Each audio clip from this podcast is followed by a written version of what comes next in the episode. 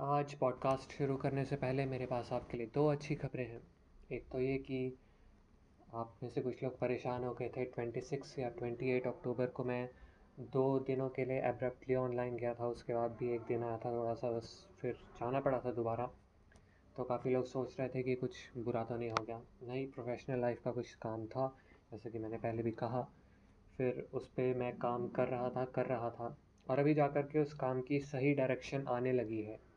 मतलब काम तो अब भी बाकी है बिज़ी रहूँगा। लेकिन ये साफ़ दिख रहा है कि वो काम हो जाएगा। चलो, ये तो पर्सनल बात थी, आप लोगों की कंसर्न थी, इसलिए बता दिया।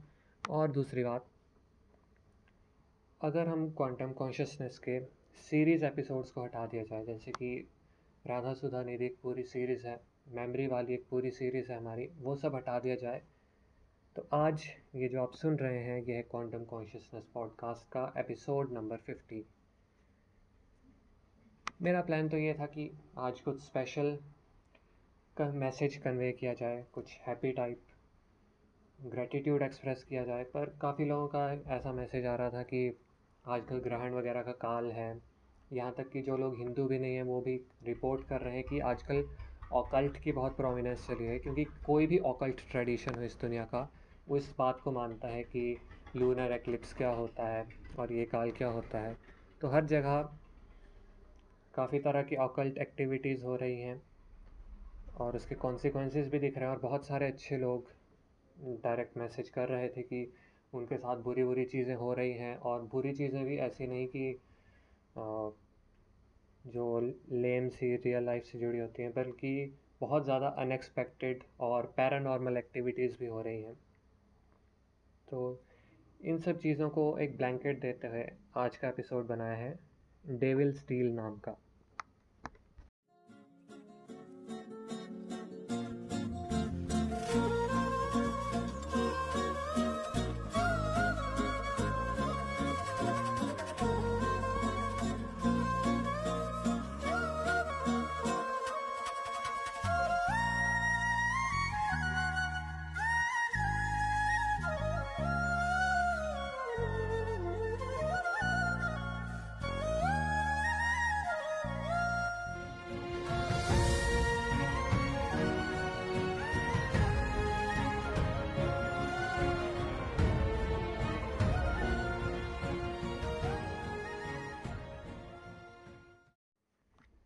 देखो, अगर आप मूवीज़ वगैरह काफ़ी देखते हो या यूट्यूब पे अजीब अजीब तरह के वीडियोस देखते हो तो आप डेविल स्टील को समझते हो कि किसी आदमी को कोई बड़े लेवल का काम करना है, पर उसको एन मौके पर लगा कि अब वो नहीं कर पाएगा।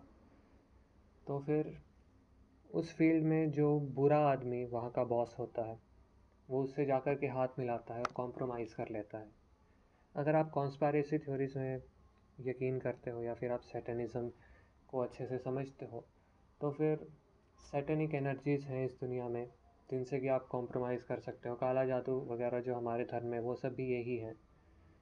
ये जो भी लोग ऐसे जादू करते हैं, निस्संदेह वो सफल हो जाते हैं कि लगभग फिफ्टी परसेंट प्रोबेबिलिटी होती है कि जिसके अगेंस्ट आप कर रहे हो, उसको नुकसान होगा।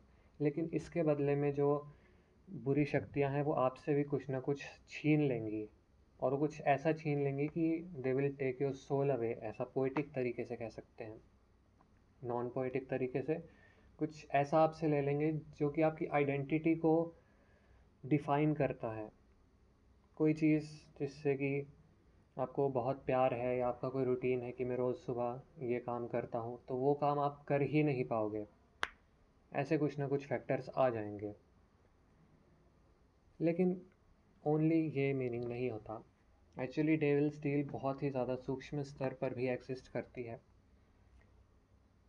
क्लास में भी हम पहले थोड़े थोड़े कुछ बच्चे ईमानदार होते हैं, टेस्ट ईमानदारी से लिखते हैं।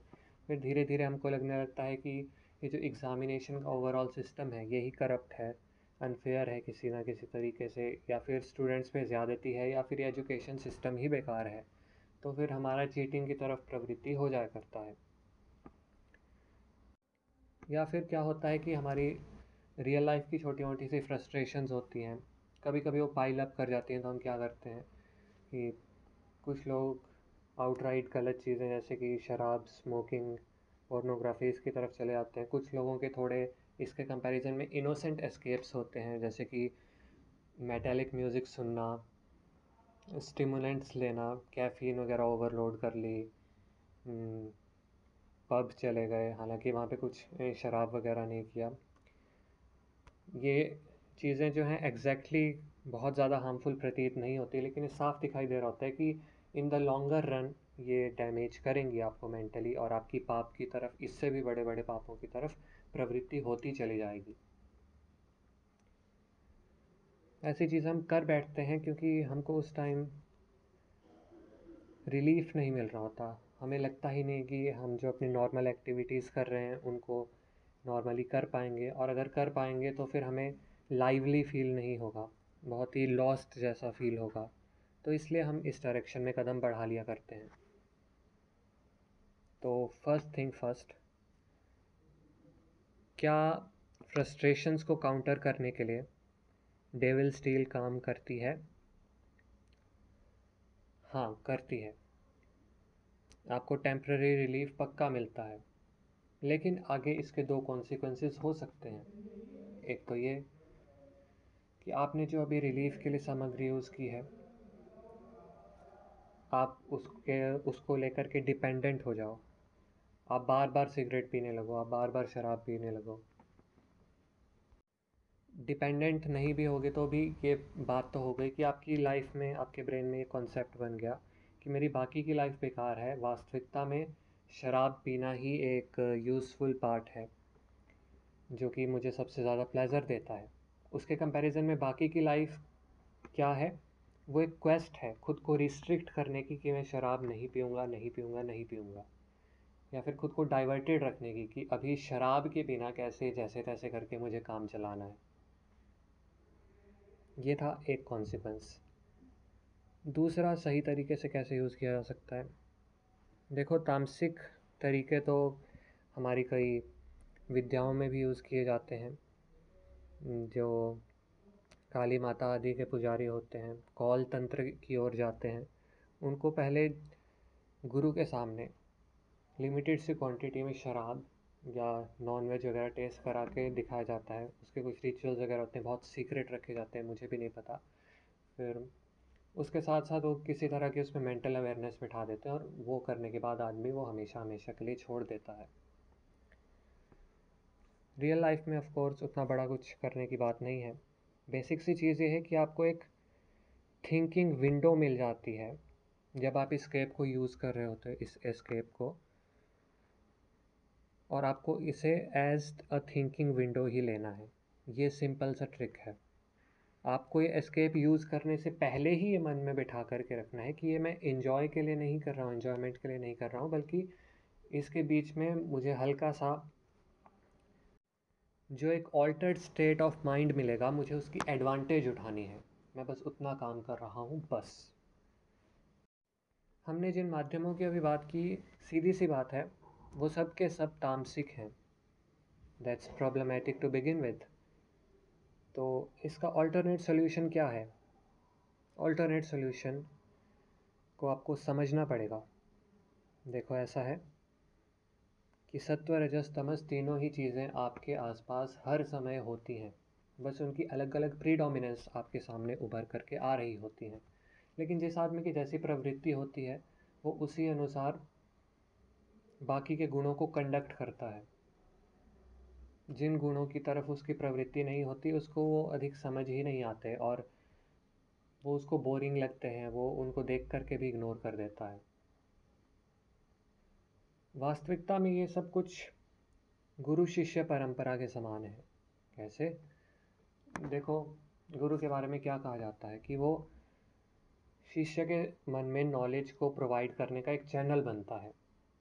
ठीक बात है। इसको इम्फेसाइज करने के लिए मैं इस पॉइंट की ओर ले जाना चाहूँगा कि क्या कहा जाता है कि माँ एक बच्चे की सबसे पहली गुरु होती है। इसका क्या अर्थ होता है? बहुत ही सिंपल होता है। बच्चे के मुँह के सामने खाना पड़ा हुआ है। लेकिन बच्चे जब छोटे होते हैं तो उनका हैंड टू आई कोऑर्डिनेशन ही नहीं बना होता। उनको ये कहा जाए कि आपको एग्जैक्ट इस स्पॉट पर उंगली रखनी है। बच्चे को किसी तरह आप हंड्रेड परसेंट एक्यूरेसी के साथ ये मैसेज डाल दें, उसके दिमाग में कन्वे कर दें तो भी वो एग्जैक्ट उस स्पॉट पर नहीं रख पाएगा। उसको कहें कि आपको अपनी राइट हैंड की छोटी उंगली, लेफ़्ट हैंड की छोटी उंगली, इन दोनों को टच कराना है, अपनी नाक के सामने ला करके, वो नहीं करा पाएगा, थोड़ा बहुत इधर उधर हो जाएगा। क्योंकि अभी ऐसा कह सकते हैं कि उसकी आँखों की, उसके दिमाग की ट्यूनिंग ही नहीं हुई होती कि ये मुझे किस फोकल डेप्थ का, कितने डायोप्टर का लेंस दे रखा है और इसे मुझे कैसे यूज़ करना है।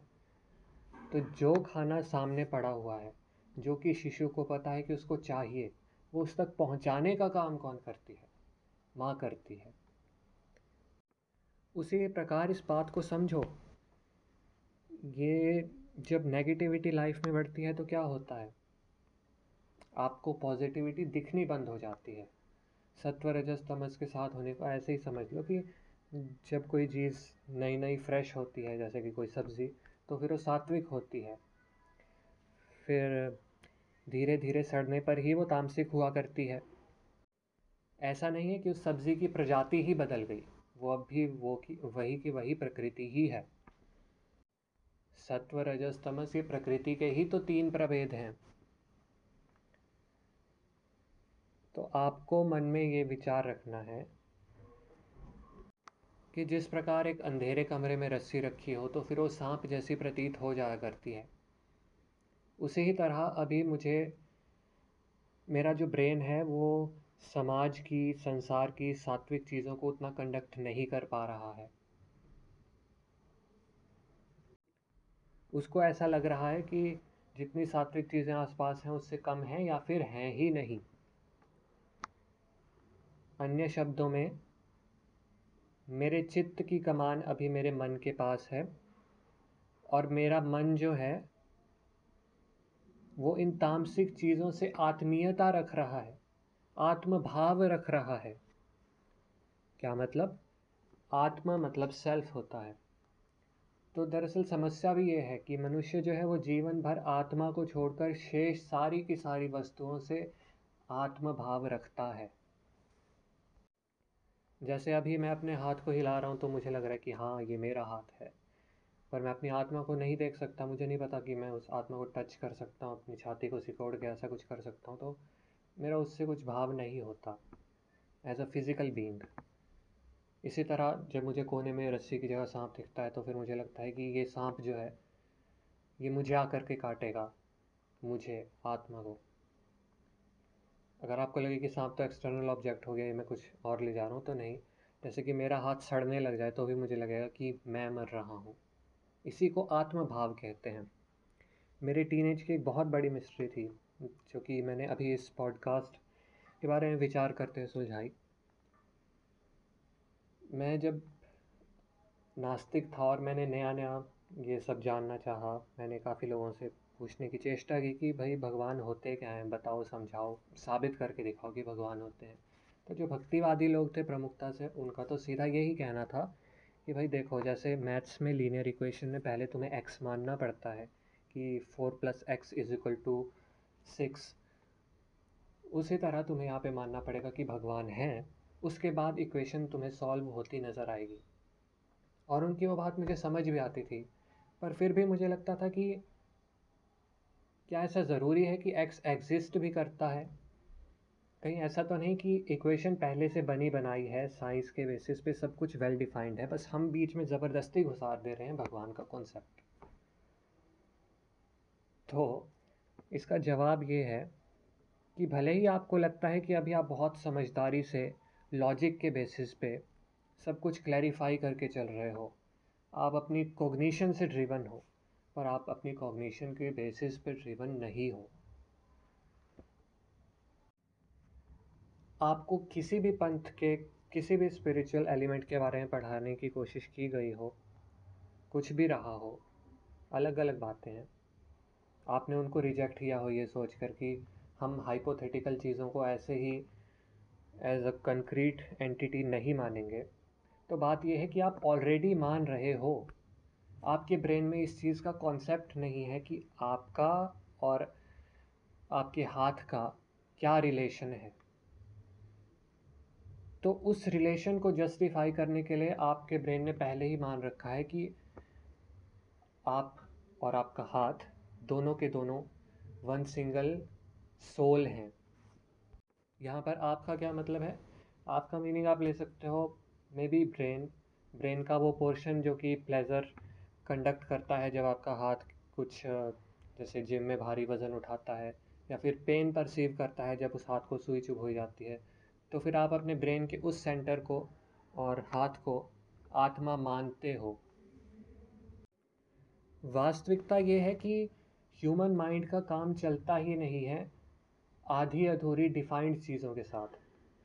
जब भी ह्यूमन माइंड को फिफ्टी परसेंट इंफॉर्मेशन दी जाती है और उस इन्फॉर्मेशन के बारे में कहा जाता है कि ये इन्फॉर्मेशन हंड्रेड परसेंट एक्यूरेट है, तुम्हें अभी अपने हाथ के बारे में जो फील हो रहा है, वो तुम्हारे हाथ के बारे में ही हो रहा है। तो फिर उसके अलावा क्वेश्चन उठ जाता है कि मेरा हाथ टेबल को टच कर रहा है तो टेबल को कैसा फील हो रहा है? मेरे संसार की जो आसपास की चीज़ें हैं, वो मुझे किस तरह देख रही हैं? अगर मैं अपने हाथ को इस तरह देख रहा हूँ कि ये आठ इंच का है, नौ इंच का है और ये सांवला है, गोरा है। इन्हीं चीज़ों को डिफ़ाइन करने के लिए आप क्या यूज़ करते हो? सोचो इमोशंस और कुछ नहीं। आपको कनेक्शन बनाना है, पर आपको ये दिख रहा है कि आप ये नहीं पता कर सकते कि टेबल के उस पार क्या चीज़ रखी है, क्योंकि आपकी आँखें टेबल की पीठ की तरफ़ नहीं लगी हुई हैं। तो फिर आप उसमें मिस्ट्री के इमोशन डाल लोगे कि अरे अरे, उसके पीछे कुछ भी हो सकता है। या फिर अगर आप रोज़ वहाँ से गुज़रते हो, आपने देख रखा है कि वहाँ पर अलमीरा रखी होती है तो फिर आप अपने आप से मान लोगे कि अच्छा चलो अलमीरा होती होगी, उस अलमीरा में कुछ अच्छी चीज़ें हैं तो प्लेजेंट फीलिंग आ जाती होगी वहाँ के बारे में सोच सोच के। हालाँकि कोई गारंटी से नहीं कह सकता कि वहाँ पर अब भी वो ही चीज़ रखी हुई है जो कि तब थी जब आपने उसको लास्ट टाइम देखा था। हो सकता है बल्कि जैसे कि एक टीवी स्क्रीन होता है, आप उस पर कोई चैनल चलाते हो कार्टून नेटवर्क चलाया कार्टून्स दिखे, गायब। न्यूज़ चैनल लगाया। न्यूज़ चैनल वाले कार्टून दिखे वो भी गायब। बदलते हुए स्क्रीन पर सब कुछ गायब होता रहता है। मे बी जब आप जिस चीज़ को देख रहे होते हो वो उसी केवल और केवल उसी ही समय एग्जिस्ट करती हो। Of course we know scientifically that's not true but what if it was If we neglect science, there is no way to prove that. Anyway, हमने इस सबको अच्छे से समझ लिया है। तो सोल्यूशन क्या है? सोल्यूशन ये है कि आपको या तो कोई गुरु चाहिए होंगे जिन पे आप अंधा भरोसा कर सको। पहले के ज़माने में तो सभी लोगों को धर्म का अच्छा खासा ज्ञान होता था। तो आप अपने आसपास के किसी भी थोड़े से बुज़ुर्ग या अपने माता पिता या बड़े भाई से भी पूछ लेते तो वो काफ़ी अच्छे से आपको काउंसिल कर देते इस बारे में।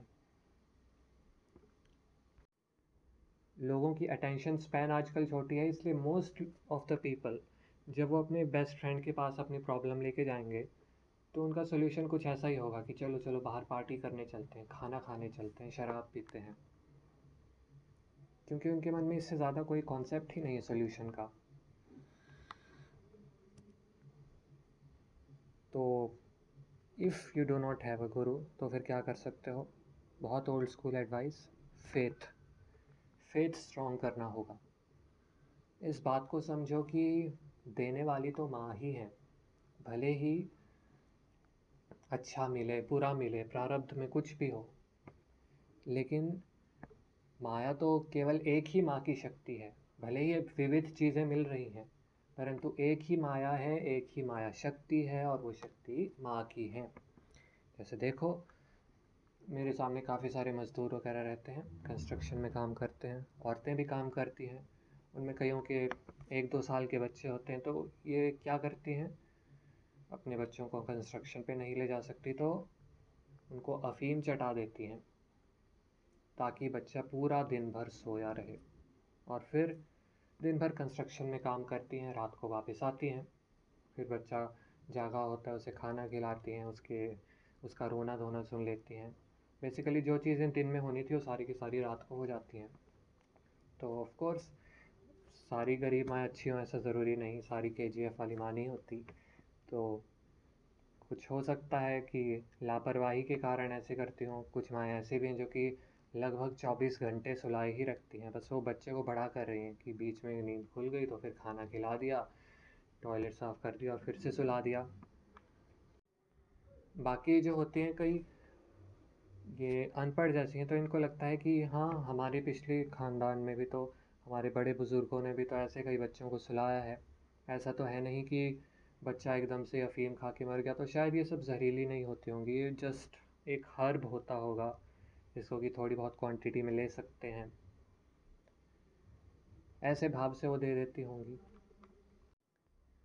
तो वास्तविकता तो ये है कि हमारे माता पिता भी कई बार अच्छी इंटेंशंस होने के बाद भी अज्ञान होने के कारण ऐसी ऐसी चीज़ें कर दिया करते हैं जो कि हर्ट कर देते हैं। वैसे ही हमारे आसपास दुनिया में हो जाया करता है। लेकिन प्रैक्टिकली देखा जाए तो ज़्यादातर प्रॉब्लम्स का सोल्यूशन अंडरस्टैंडिंग होती है कि उस आदमी ने ऐसा किया तो फिर ऐसा क्यों किया, ये पता करो। और सबसे बड़ा वेपन है स्पिरिचुअल स्ट्रेंथ कई लोगों में ये मैंटेलिटी होती है कि बस जब दुखी हो जाते हैं, सब कुछ बर्बाद होता दिखता है, तभी भक्ति करने बैठते हैं। ओके, थोड़ा बहुत रिलीफ मिलता है उससे, लगता है कि हम कुछ कर रहे हैं। लेकिन जो बाकी समय भी भक्ति करता रहता है, उसको एडवांटेज ही होता है कि उसका फेथ अटूट हो जाता है। फिर जब ऐसे मोमेंट्स भी आते हैं, तब भी उसको याद रहता है कि ये सब करने वाली माँ ही है।